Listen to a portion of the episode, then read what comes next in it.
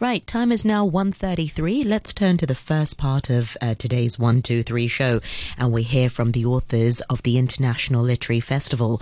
Radio 3 intern Abe Venkatiraman talks to Professor of Politics John Keane from the University of Sydney and also award-winning journalist Debashish Roy Chowdhury about their involvement in the festival and also their recently published book To Kill a Democracy, India's Passage to Despotism. Take it away, Abe. Good afternoon, everybody. As you all know, the Hong Kong International Literary Festival is beginning today. So I'm here with two absolutely fascinating people who are going to be leading an event there.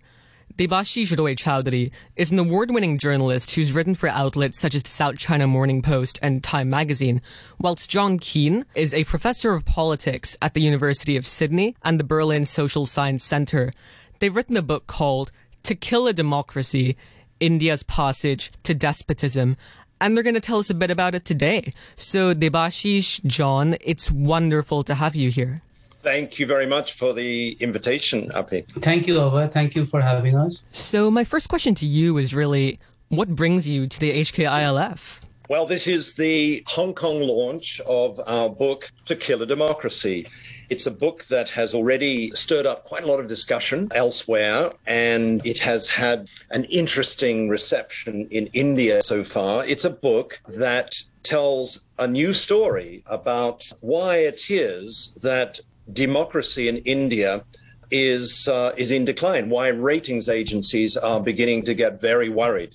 And may I add that inside India, there is a new language to describe what's uh, going on. At least there is a competition for for phrases. Some speak of a backsliding of democracy. Others are worried about the rise of Hindu nationalism.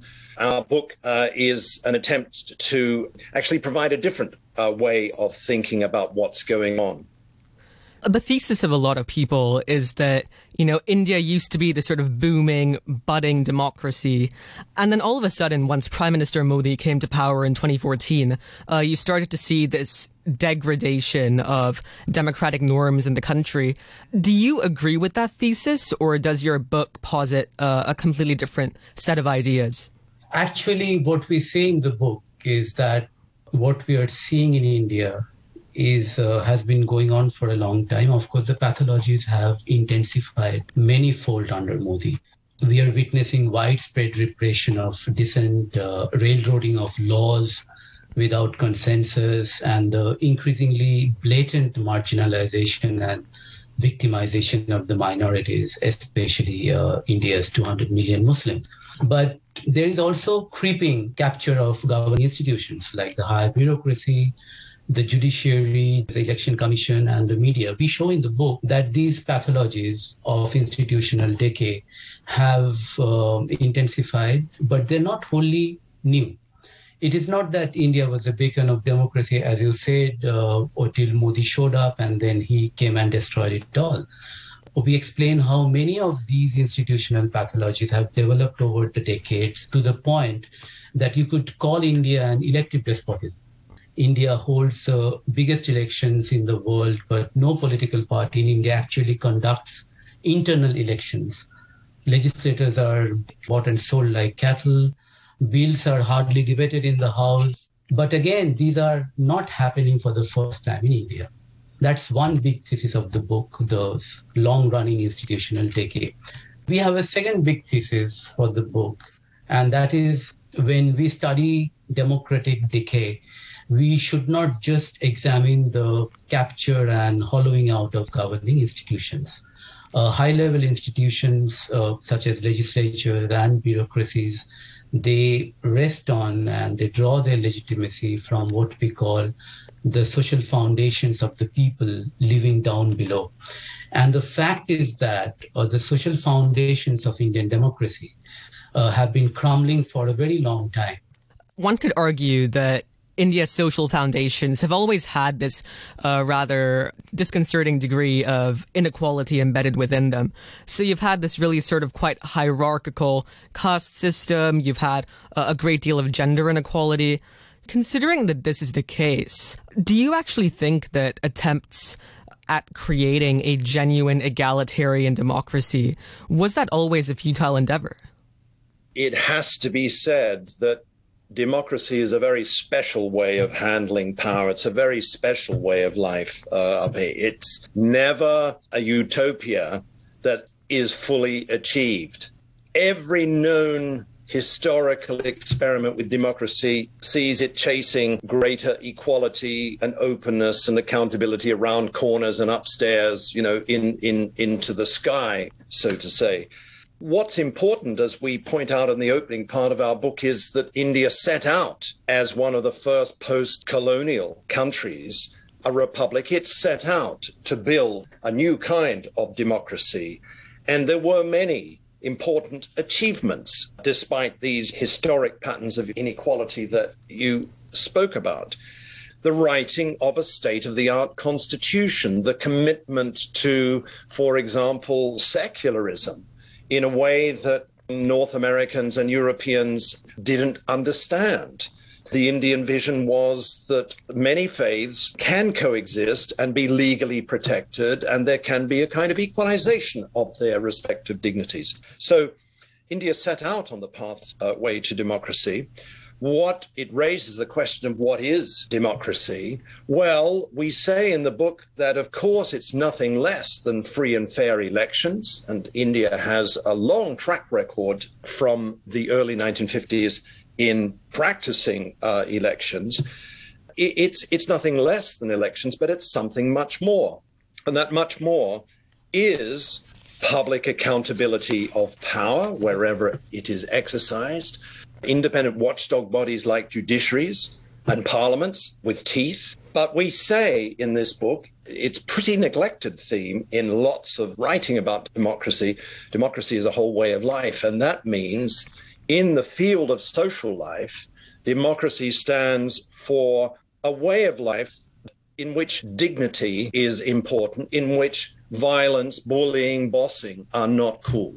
And in this respect, democracy is a very special political form because it, in pursuing the, the, the adventure of greater equality, it denatures power. That is, it creates the sense that things can be changed, that that inequalities are not God given. They are not to be dictated by caste. They are not to be determined by imbalances of wealth. These inequalities can be changed. And that's the fundamental core of the democratic idea.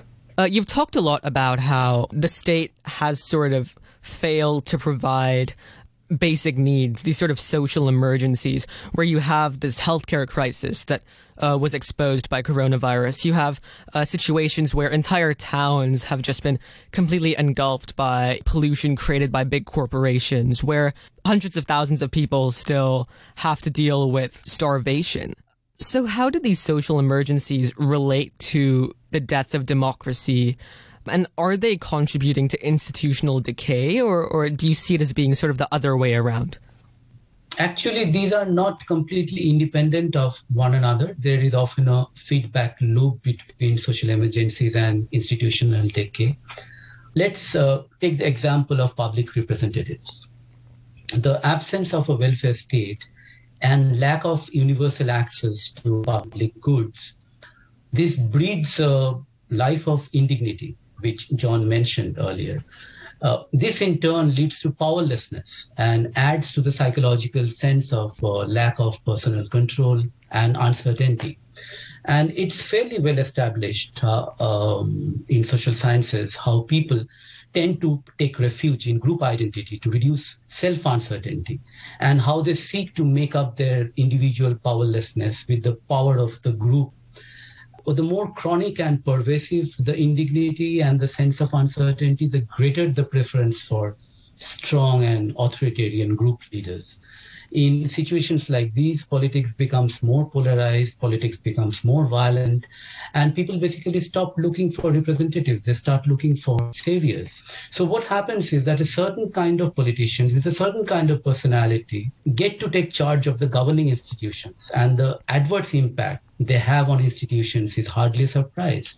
So social emergencies and institutional decay, I would say, they feed each other. They're not completely independent of each other. You you've hinted at the role of elections uh, throughout this interview. So elections obviously play an important role in holding politicians to account. So to what extent can India's elections be classified as free, fair, and democratic? What is clear from the evidence that we table in our book is that there is a growing problem of what Deb earlier called electoral autocracy the degradation of parties and elections by all kinds of forces, dark money, uh, violence, by practices th- that involve capturing of um, of opponents, um, resorting, it's called, and also, it's not only that degradation of uh, elections in, in, in India, but it's the kind of fetish of elections. One Indian scholar has referred to India as a case of psephocracy. You know, it's as if democracy has been reduced to elections. Well, all those processes are now seriously degraded. You've talked about throughout this interview this creeping transition towards a form of despotism.